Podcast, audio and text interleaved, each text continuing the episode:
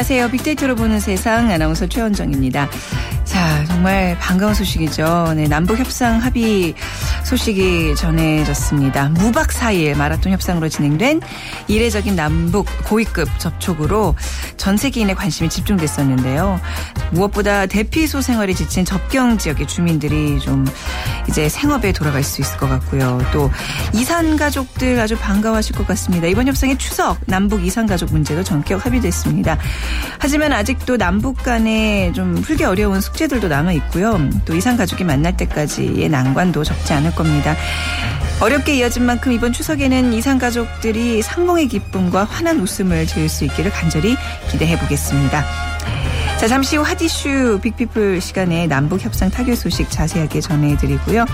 오늘은 돈이 보이는 빅데이터 지난주에 이어서 성공적인 프랜차이즈 창업 두 번째 시간 마련해놨습니다.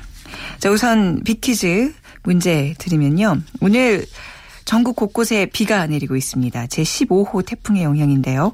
오늘 서울 낮 기온은 21도까지 떨어지면서 더위가 한풀 꺾일 것으로 보입니다. 내일까지 전국에 시간당 20에서 200mm 사이 매우 강하고 많은 양이 양의 비가 계속될 것으로 어, 전망되고 있는데요. 비 피해 입지 않도록 좀 다시 한번 주변 돌아보시기 바랍니다. 자, 이름이 익숙한 제15호 태풍 우리나라에서 지어진 이름인데요. 그 태풍 이름 맞춰주시는 게 오늘의 문제입니다. 1번 타조, 2번 고래, 3번 솔개, 4번 고니. 정답 아시는 분들 저희 빅데이터로 보는 세상으로 문자 보내주시면 되는데요. 휴대전화 문자 메시지 지역번호 없이 샵 9730 이용해 주시면 됩니다. 짧은 글은 50원 긴 글은 100원의 정보 이용료가 부과됩니다.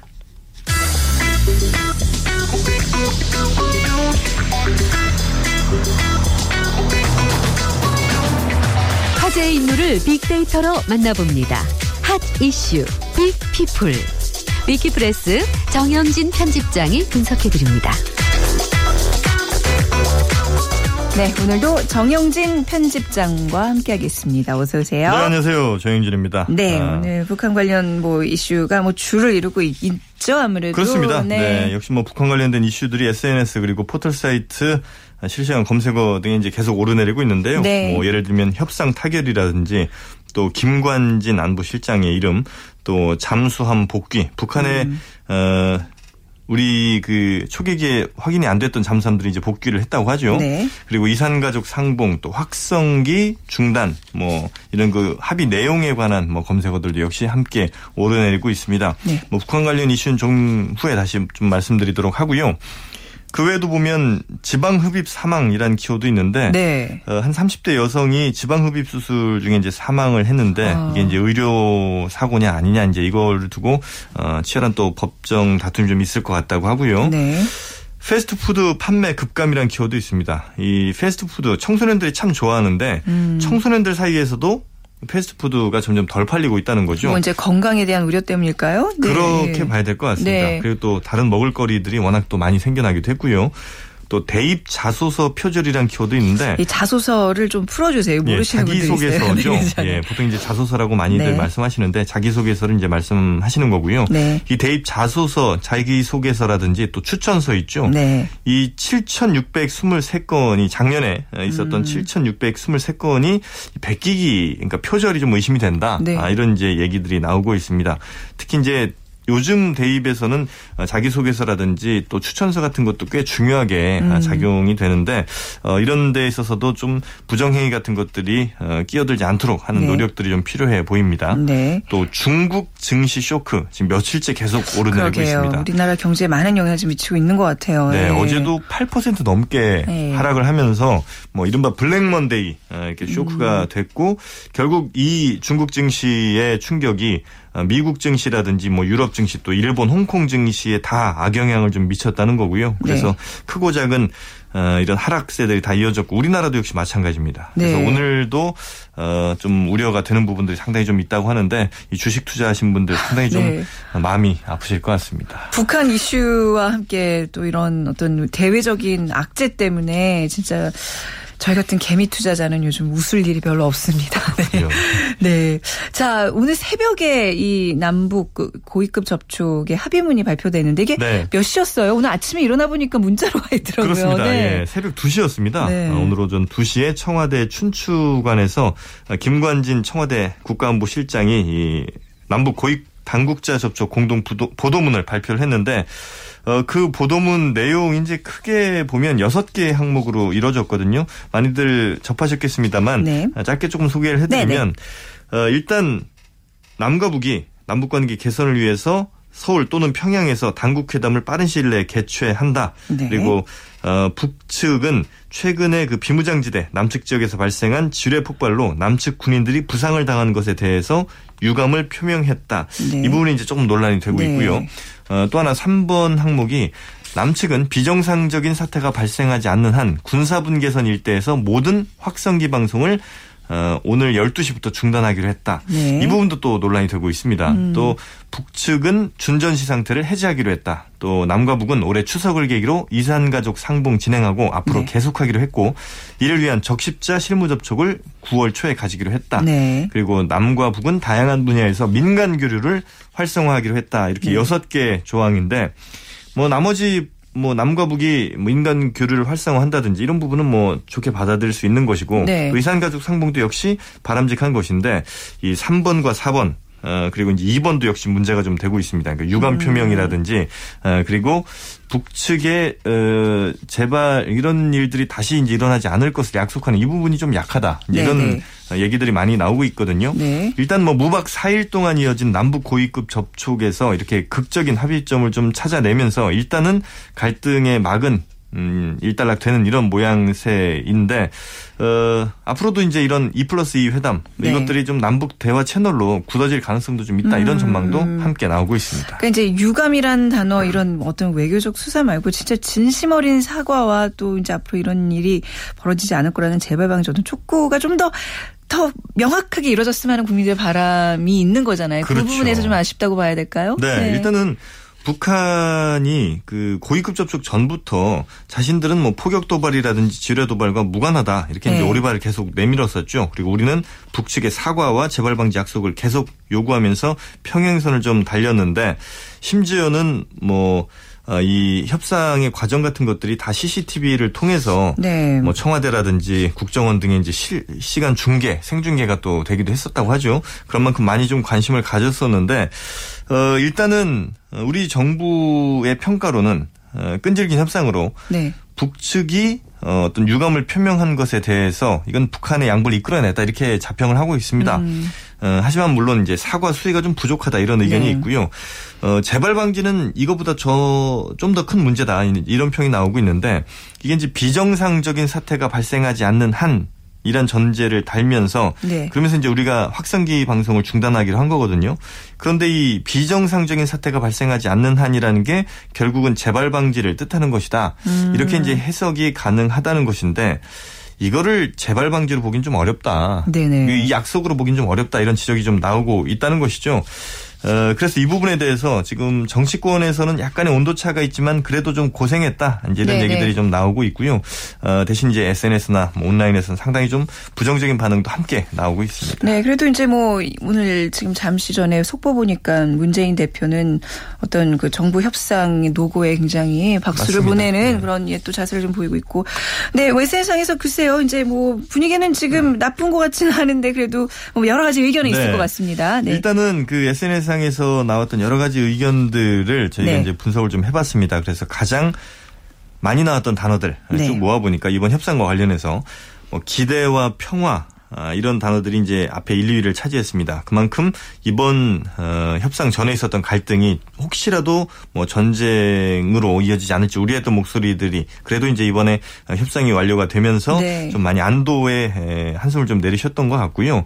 다음으로 이제 유감이란 단어가 나왔는데 음. 역시 이 유감이란 단어가 논란이 상당히 좀 많이 되고 있습니다. 그리고 이산 가족 역시 뭐 이산 가족은 어, 우리나 또 북측에 있는 많은 이산 가족분들이 또 만나야 되는 그 당위성이 좀 있는 거니까요. 여기에 대한 언급도 좀 많았고 그 외에도 보면 뭐 구체적 이 구체적이라는 단어는 어, 이번 그 유감 표명이 좀 구체적이지 않았다 이제 이런 부분에 대한 비판이었던 것 같고요. 네. 또 이례적, 또 팽팽하다, 우려, 안타깝다, 긴장 이런 등의 단어가 함께 좀 등장을 했는데 이런 단어들만 살펴보더라도 어느 정도 어, 이 협상에 대해서 어, 일단은 안도감을 내려 놓는 안도감을 좀 표하는 이런 의견들과 함께 좀 부족했다 이런 불만들도 함께 좀 있었다 볼 수가 있겠고요. 네. 어, 그리고 이제 박근혜 대통령 관련해서도 좀 살펴봤는데 박근혜 대통령 관련해서는 좀 비판적인 여론이 조금 나오고 있고요. 그리고 네. 어, 김관진 안보실장에 대해서는 조금 더 우호적인 여론이 네. 일어나고 있는데 약간 좀 신기한 겁니다. 그러니까 어떻게 다른 거예요? 그러니까 네. 청와대에 있는 아주 네. 주요 인사죠. 이 김관진 안보실장은요. 그럼에도 네. 불구하고 청와대 수장이라고 할 수 있는 이 대통령과 이른바 좀, 어, 뭐 지지율이라고 할까요? 좀, 어, 우호적인 의견들이 좀 서로 달라지는 이런 이른바 디커플링 현- 현상이라고 할까. 음. 디커플링 현상, 네. 비동조화 현상 같은 게 일어난 네. 건데 보통은 이제 어, 이런 일들이 흔하게 있는 일은 아닌데요. 왜냐하면 어, 대통령과 이런 뭐 정부의 어떤 주요 관료들 뭐 이런 사람들과는 대체로 이제 한 몸처럼 느껴지기 음. 네. 때문인데 이런 그 디커플링 현상이 좀 일어나고 있다는 거고요. 음, 또 하나 이제 긍정적인 의견들, 그 부정적인 의견들 몇 개만 좀 소개를 해드리면 긍정적인 의견들은 겨우 유감 표명이라고 말하는 사람들은 이거 어 북한과 한국과의 관계를 잘 모르는 사람들 얘기다. 네. 이런 입장 표명한 적이 한 번도 없기 때문에 이건 대단한 진전이다. 아, 그렇군요. 이런 네네네. 의견도 있고요. 남북 충돌과 긴장은 우리 모두에게 좋지 않다. 협상 타기를 환영하고 감사한다. 이런 네. 의견들이 긍정적인 의견인 반면에 네. 부정적인 의견은 주어도 불분명한 애매한 사과 거기다가 재발 방지는 어딜 찾아봐도 없는데 꼭 이렇게 좋게 해석해야만 알 수 있는 합의문 음. 네. 이거 받아내려고 며칠 밤을 샌 거냐 네. 이런 이제 비판의 의견들도 좀 있거든요. 네. 또 우리가 얻은 건 뭐냐는 비판적인 의견도 있는데 이 부분에 대해서 앞으로도 아마 계속된 협상을 통해서 우리가 최대한 좀 얻어낼 건 얻어내야 될것 아, 같습니다. 그래도 급한 불 끈 게 어딥니까? 그렇습니다. 정말 네. 저도 안도의 한숨을 깊게 쉴 수 있는 날이었는데요. 뭐 이제 광복 70년 이제 시작이잖아요. 이번을 계기로 좀 남북 협상 또 평화 합의에 좀 더 가속도를 붙는 오늘 중요한 역사적인 날이 되길 바라겠습니다. 오늘 말씀 잘 들었습니다. 네, 감사합니다. 고맙습니다. 네, 위키프레스의 정영진 편집장이었습니다. 자, 퀴즈 다시 한번 드리면요. 지금 15호 태풍의 영향을 받고 있잖아요. 그 15호 태풍 이름 맞춰주신 게 오늘 문제인데요. 1번 타조, 2번 고래, 3번 솔개, 4번 고니 중에서 고르셔서 빅데이터로 보는 세상 문자 메시지로 정답 보내주시면 됩니다. 샵 9730 짧은 글은 50원 긴 글은 100원의 정보 이용료가 부과됩니다.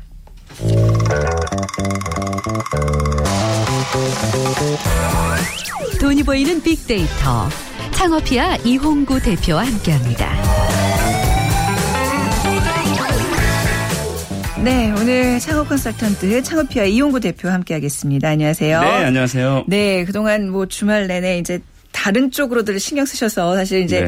생업을 좀 뒷전을 하신 분들 많은데 이제 다시 돌아와야죠. 네, 네, 이제 본격적으로. 그렇습니다. 지난주에 저희가 이제 국내 프랜차이즈 산업 현황과 성공 비법에 대해서 얘기 나눴는데 네. 그 얘기 좀 더 이어가겠습니다. 많은 분들이 좀 관심 가져하시는 분야기도 네, 네, 해서 네. 이제 입으로 이렇게 나눠서 진행을 하고 있는데 일단 장어 자영업자의 수 변화를 먼저 좀 살펴볼까요? 네. 네. 네.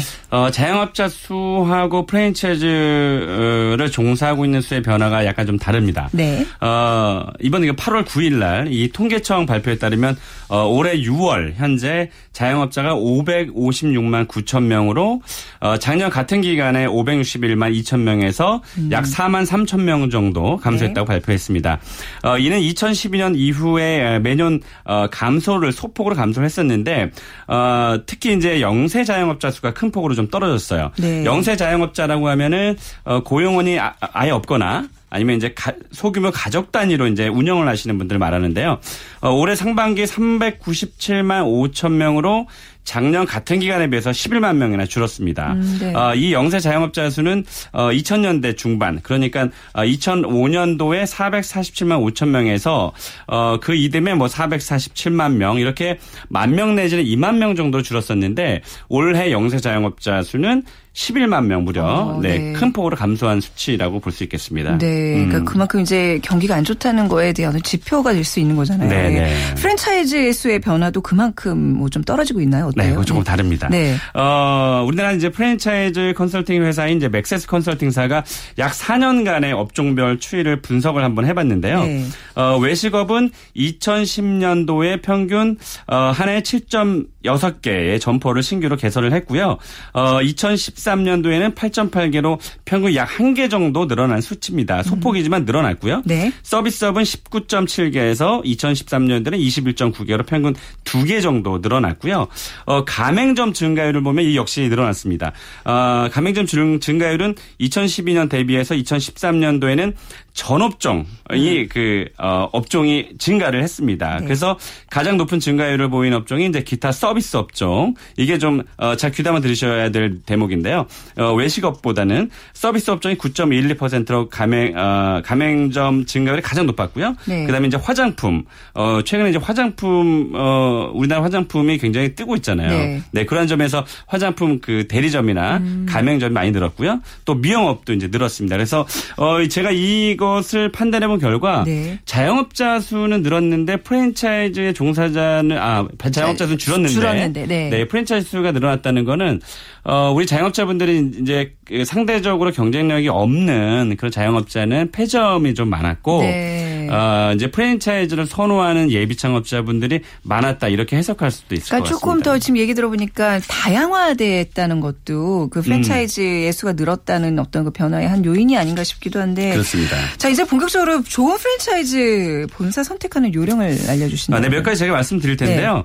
네. 어, 이제 직영점이 없거나, 아, 가맹점에 비해서, 네. 어, 턱없이 이제 가, 그 직영점 수가 부족한 곳은 일단 재정적으로 조금 어려울 수가 있어요. 그래서, 음, 공정거래위원회 사이트 들어가 보면 직영점이 몇 개인지 가맹점이 몇 개인지가 나오니까 네. 그런 것을 살펴보면 일단 직영점이 많다는 것 자체가 재정적으로 좀 튼튼하다는 그런 방증일 수도 있거든요. 그래서 어, 직영점이 좀 많은 곳을 선택하는 게 좀 유리하다고 좀 할 수 있겠습니다. 네. 왜냐하면 일단 직영점이 많으면 어, 시행착오를 겪게 음. 일단 지, 어, 본사 직원들이 시행착오를 겪으면서 그런 시행착오를 가지고 가맹점에 교육하는 데 도움이 되니까 네. 어, 직영 점 수가 많은 곳이 좀 좋다고 어. 어, 평가할 수 있겠습니다. 그러니까 이런 좀 프랜차이즈 가맹 현황을 한눈에 볼 수 있는 곳이 좀 있을까요? 이- 어, 네. 그- 네. 방금 전에 네. 말씀드렸지만 네. 공정거래위원회 가맹거래 사이트에 네. 들어가시면 네. 어, 가맹거 가맹 개수가 늘어난 숫자와 폐점한 숫자, 또 본사와 해지한 숫자, 음. 네. 또 제3자에게 양도한 숫자 뭐 이런 것들이 나오거든요. 그런데 네. 여기서 중요한 점은 어, 그러니까 폐점한 수가 어, 개점한 수보다 많으면 어, 조금 어, 좀 주의를 좀 해야 된다라고 아. 그렇게 예, 생각하시면 될 것 같습니다. 음. 이게 로열티라는 게 있잖아요, 사실 프랜차이즈라는 게. 근데 로열티가 있는 것도 있고 없는 것도 있다면서요. 어떤 기준으로 우리가 이걸 받아들여야 될까요? 어, 로열티가 없다고 너무 좋아하면 좀 안 될 것 같아요. 네. 저는 개인적으로는 이제 로열티가 있어야 된다고 봅니다. 네. 어, 그래야지 가맹점주 입장에서 어, 본사에 요구할 것들을 당당히 얘기할 수 있으니까 음. 어, 저는 그 로열티는 어느 정도는 좀 줘야 된다고 생각하고요. 어, 프랜차이즈 시스템이 우리나라보다 훨씬 더 앞서 있는 미국 같은 경우는 어, 평균 로열티가 약 5% 정도 되고요. 네. 어, 많게는 뭐 8%까지 갑니다. 근데 우리나라 같은 경우는 어, 1%에서 한 3% 정도 차인데도 불- 사인데도 불구하고 가맹점주분들이 일단 로열티를 주는 것을 굉장히 또 싫어하거든요. 네. 그래서 어, 어느 정도 로열티는 본사도 그 로열티를 가지고 고급 인력을 쓰고 해야 되기 때문에 음. 어, 그게 어, 가맹점주에게 사실 긍정적인 효과가 나타나거든요. 그래서 로열티는 있어야 된다고 저는 음, 네. 그러니까 어떻게 보면 약간 그. 위험 분담, 위험 요소들을 이제 분담하는 차원이라고 봐야 될까요? 그러니까 이 로열티가 없다는 건 어떤 거예요? 그러니까 처음에 이제 창업 비용을 다 대주고 그 이후에 로열티를 안 받는다는 건가요? 음. 아, 본사의 네. 수익 구조는 네. 세 가지예요, 크게. 네, 네. 이걸 이제 강연할 때 하는 건데. 아니요, 중요한 것 같아요. 네, 네. 하나는 네. 이제 개설할 때, 그 네. 가맹점을 개설할 때 가맹비라든지 이런 네. 것을 받죠. 네. 음. 그래서 이걸 개설 수익이라고 하고, 어, 본사에서 가맹점으로 물류가 가면서 발생되는 물류 수익이라는 게 있어요. 음, 네. 그리고 로열티 수익이라는 게 있고, 그런데 로열티 수익이 없는 곳은 어디서든 본사에서는 발생을 시켜야 되기 때문에 네. 가맹점에서는 눈에 보이지 않지만 물류 수익에서 크게 어, 폭리를 취할 수도 있거든요. 아. 어쨌든 본사가 살기 위해서는. 예, 네. 마진이 남아야 되니까. 네. 그래서 어, 제 생각엔 로열티는 어느 정도 주면서 오히려 물류에 대해서 재료비 비율이 요즘 많이 올라가니까 네. 음. 어, 물류는 좀 싸게 주면서 로열티는 정당하게 주고 예, 받을 거는 받고 네. 아, 이런 시스템이 훨씬 더 좋은 시스템이라고 아, 할수 있겠습니다. 알겠습니다. 자, 이제 가을 되면 왜 창업 박람회 같은 거를 하잖아요. 그렇습니다. 이런 곳에 가서 정보 얻는 게 좀 유용한가요? 어떻게 보세요? 네, 저희 같은 사람들에게 이제 가장 바쁜 시즌이기도 아, 네. 네. 네. 어, 2015년 제35 회 프랜차이즈 박람회가 9월 3일부터 9월 5일까지 개최가 됩니다. 네. 어, 올해 하반기 개최되는 박람회 중에서는 가장 큰 규모가 될 것으로 보이는데요. 한국 프랜차이즈 박람, 어, 한국 프랜차이즈 산업협회와 어, 소상공인 시장진흥공단이 함께 공동으로 주최를 하고요. 산업통상자원부 또 농림축산식품부 또 고용노동부 식품의약 안전처 특허청이 후원하니까 엄청 많이 후원을 하네요. 네, 그래서 이번 박람회는 150여 개 업체 200여 개 브랜드가 쏟아져 나옵니다. 네. 그래서 한 곳에서 200여 개 브랜드를 볼 수 있으니까 다양한 정보를 얻으시는데 아마 도움이 될 거고요. 음. 네. 어, 이때 그 어, 교육이 무료의 강연이 좀 있습니다. 네. 그래서 우리나라 최고의 그 창업 전문가들이 모이는 자리거든요. 어, 혹시 이용구 대표께서도 하세요? 그렇습니다. 그래서 어. 제가 얘기를 하는 겁니다. 네. 그래서 뭐 외식업 운영의 노하우라든지 뭐 네. 프랜차이즈 창업에 대한 부분 그래서 다양한 교육이 진행되기 때문에 음, 네. 어, 가을에 창업을 앞두시고 계시는 분들에게는 굉장히 유용한 어, 그런 날이 될 겁니다. 9월 3일부터 5일까지 어디서 해요? 어, 하계원역 세택에서 합니다. 아, 네네. 그 우리나라 프랜차이즈 박람회 중에서 가장 크게 열리는 곳이니까 네. 네, 주목해서야 될 필요가 있을 것 관심 같습니다. 있으신 분들 꼭 들르셔서 우리 이용구 대표의 강의도 꼭 한번 접해 네, 주시기 저는 토요일 날 하니까 꼭 네, 들어주십시오. 알겠습니다. 오늘 말씀 잘 들었습니다. 감사합니다. 네, 고맙습니다. 네, 창업 컨설턴트 창업피아의 이용구 대표와 함께했습니다.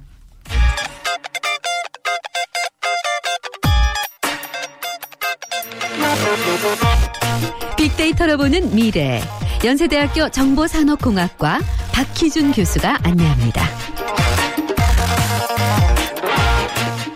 빅데이터로 미래를 항상 보고 있습니다. 연세대학교 정보산업공학과 박희준 교수 오셨습니다. 안녕하세요. 네, 안녕하십니까. 네. 지난 시간에 이제 빅데이터 시대가 만들어갈 의사결정 방식 변화에 대해 살펴봤는데요. 예.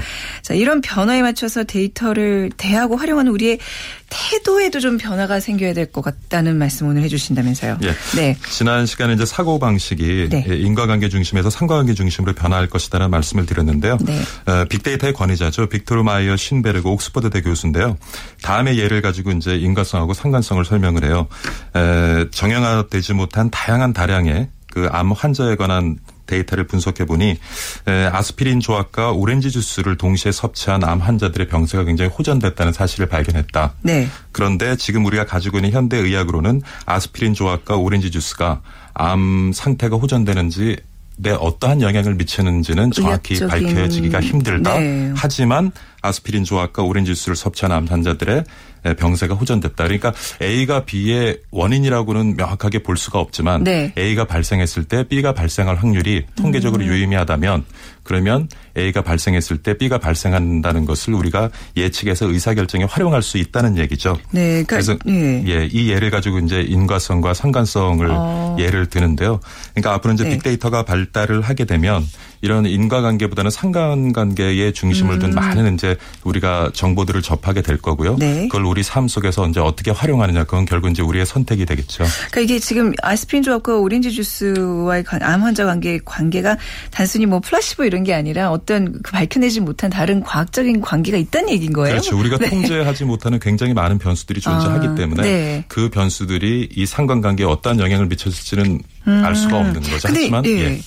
예. 근데 이제 원인 결과라는 게 뭔가 이렇게 이해 없이 받아들이는 게 쉬운 게 아니잖아요. 이걸 어떻게 받아들일 수 있을까요? 이게 과학적으로 증명이 되지 않는다면. 사실 이제 근대 이후의 인류 역사를 보면 네. 우리는 굉장히 인과관계에 이제 집착했다고 볼 수가 있어요. 네. 그래서 어 우리 주변의 많은 현상, 사물 간의 인과관계를 밝혀내고 그러한 인과관계를 통해서 이제 이론이 발달됐고요. 네. 그게 어떻게 보면 학문의 발달인데 그 과정을 통해서 미신과 불합리성을 우리 사회에서 많이 몰아냈다고 보여지는데 음. 네. 근데 조금 전에 제가 말씀드린 것처럼 확실한 인과관계가 밝혀지지 않 았는데 그걸 네. 우리가 어떻게 받아들이고 그러니까요. 활용할 것이냐의 문제. 네. 그럼 아마 에, 청취자들은 이런 질문을 하실 겁니다. 그러니까 역학 음. 몇월 며칠 몇 시에 태어난 사람들 정확하게 인간관계는 우리가 밝혀낼 수 없지만 그 시각에 태어난 사람들은 이러한 삶을 살 확률이 높다. 네네. 민간요법도 마찬가지겠죠. 정확한 의학적인 뭐 원인 결과는 밝히지 않았지만 이러한 증상에 이러한 약제가 효과가 있다든가 이러한 네. 민간요법들. 그러면 이러한 것들은 어떻게 재평가가 또 이루어져야 되는 것인가? 네. 이런 질문을 가지기가 쉬우실 텐데요. 우리 전에도 근데 살펴봤듯이 이런 예. 민간요법 역학들도 어찌 보면 다 예전부터 쌓여온 빅데이터의 결과물이라는 역학이라 그러셨잖아요. 그렇죠. 네, 그렇게 네. 보면은 사실 네. 역학이나 민간요법도 전혀 어, 뭐 불합리한 것은 네네. 아니라고 보여져요. 그렇지만 지금 우리가 가지고 있는 방대한 어떤 데이터, 다양한 데이터를 과학적으로 분석해서 얻은 결과가 아니기 때문에. 네. 신뢰성에는 차이가 네. 있겠지만 물론 앞으로 이제 재평가될 필요가 있지 않나 음. 하는 생각이 들고요. 그런 관점에서 봤을 때 좀 더 이러한 우리가 인간관계에 의한 어떤 결론은 아니지만 예. 상관관계에 의한 결론도 우리가 열린 마음으로, 열린 좀. 대할 필요가 있겠다.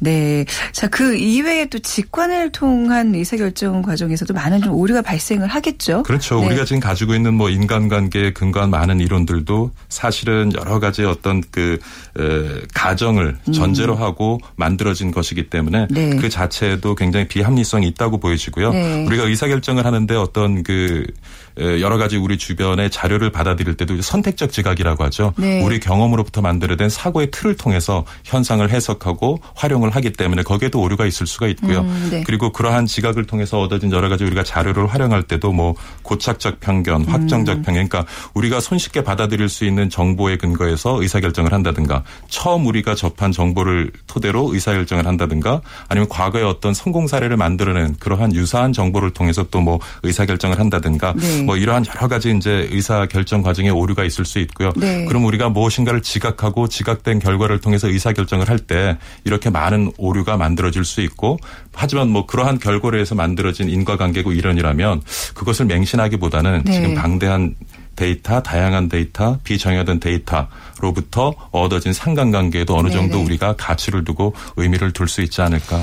네, 그러니까 결국 우리가 말씀입니다. 그동안 우리 교수님과 좀 많이 우려했던 부분이 빅데이터를 우리가 이제 활용해야 되는데 지배당하는 그런 상황이잖아요. 그러니까 예. 그거에 대해서 벗어나려면 조금 더 어떤 열린 자세, 유연한 사고, 필요하다. 그렇죠. 네. 그렇지만 여러분 또 이렇게 오해하시면 안 되는 게 네. 이게 지금 발전해 나가는 과정이거든요. 그렇죠, 네. 앞으로 미래에 이제 이러한 의사 결정 방식이 더 선호될 것이다는 얘기고 지금은 균형적인 접근이 필요하 겠죠. 음. 네. 이제 빅데이터 시대에만 사실 지금 말씀해 주신 이런 어떤 유연한 어떤 사고 자세 이런 거는 지금뿐만 아니라 항상 우리에게 요구됐던 덕목 아닌가 싶어요. 근데 맞습니다. 네, 뭐 네. 앞으로 이제 빅데이터 시대가 돌아가게 되면 우리가 가져야 될 자세이겠지만 지금도 우리 사회에 있는 뭐 계층 간의 갈등, 음. 그런 뭐 이념 간의 갈등, 세대 간의 갈등 이런 갈등들이 어떻게 보면 다 우리가 가지고 있는 지각 그리고 네. 의사결정 과정에서 오류에서 비롯된 것이거든요. 그러니까 자기가 경험하고 그 경험을 통해서 만들어진 어떤 사고의 틀에서 만 생각을 하다 보니까 네. 음. 그 이외의 것을 받아들이지 못하게 되는 거죠.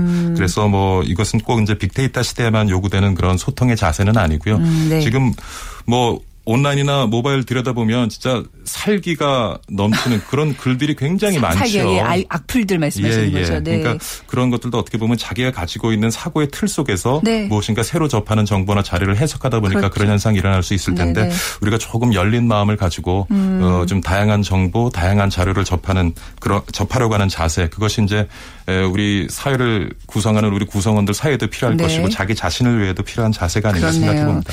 하지만 데이터에 대한 맹 시는 또 다른 오류를 또 만들어내는 그런 또 그런 과정들이 계속 반복될 텐데 말이죠. 네. 그렇죠. 뭐 사실 빅데이터 요즘 얘기가 많이 나면서 음. 이 시간에도 많은 이제 빅데이터 분석을 통한 결과들이 이제 얘기가 되고 그것이 네. 해석이 되곤 하는데 예, 거기에 대한 맹시는 또 다른 오류를 만들어낼 수가 있겠죠. 그리고 이제 빅데이터는 이제 시작이거든요. 그래서 네. 어, 앞으로 우리가 신뢰할 수 있는 수준의 어떤 데이터의 양, 다양성, 음. 그리고 분석 방법, 기법 이런 것들이 어느 수준에 도달할 도달할 때까지는 네네. 우리가 조금 더좀 네. 신중한 자세로 접근을 그렇죠. 해서 어, 빅데이터 분석을 통해서 만들어진 결과를 우리가 활용하는 자세가 중요하지 않을까 네, 봅니다. 요즘 방송에서 이제 저희도 이제 빅데이터라는 제목을 달고 있지만 많은 어떤 방송에서 빅데이터를 통해서 이제 시청자들, 청취자들을 설득하려는 작업들이 굉장히 많은데 예. 이거 조금 우리가 이제 이거 이런 도구로서 이용할 때 좀 조심해야 되겠다는 생각을 많이 좀 하거든요. 굉장히 네. 조심해야죠. 네. 빅데이터의 그런 에, 그림자 중에 하나가 네. 사실 우리가 어떠한 데이터를 통해서 어떠한 기법으로 분석된지 모르면서 결과만 접하는 경우가 그러니까요. 많이 있거든요. 그렇죠. 래서 네. 우리 사회 여러 가지 여론들을 왜곡할 수 있고 잘못된 경고를 줄 네. 수 있기 때문에 맞습니다. 우리가 빅데이터를 사용할 때는 좀 더 진지한 자세로 접근을 해야겠다는 생각을 맞습니다. 해봅니다. 네, 특히 이제 언론인으로서 빅데이터를 접할 때 이런 점들 좀 항상 염두에 둬야 되겠습니다. 오늘 또 좋은 말씀 잘 들었습니다. 감사합니다. 네, 감사합니다. 네, 지금까지 연세대학교 정보산업공학과 박기준 교수와 함께했습니다. 자, 오늘 빅퀴즈는요 정답 태풍 곤입니다. 5527 뒷번호 쓰시는 분께서 태풍 영향 영향으로 시원합니다. 그리고 남북 관계 타결 소식이 무척이나 반가운 날인데요. 앞으로도 좋은 소식만 있었으면 좋겠습니다 하시면서 네, 정답 맞춰주셨고요. 그리고 3347님 우리 국군 장병 여러분들의 용기에 감동했습니다. 네, 진짜 이번에 우리가 정말 하나 될 수 있다는 걸 또 느꼈던 시기 시간이었던 것 같아요. 그렇죠? 우리 뒷번호 5527님께 백화점 상품권 5만 원 상당의 상품권 보내드리도록 하겠습니다. 자, 태풍이 시원함을 가져다 주지만 또 다른 피해가 없도록 오늘도 다 함께 기원하면서 내일 11시 10분에 건강한 모습으로 찾아뵙겠습니다. 지금까지 아나운서 최원정이었습니다.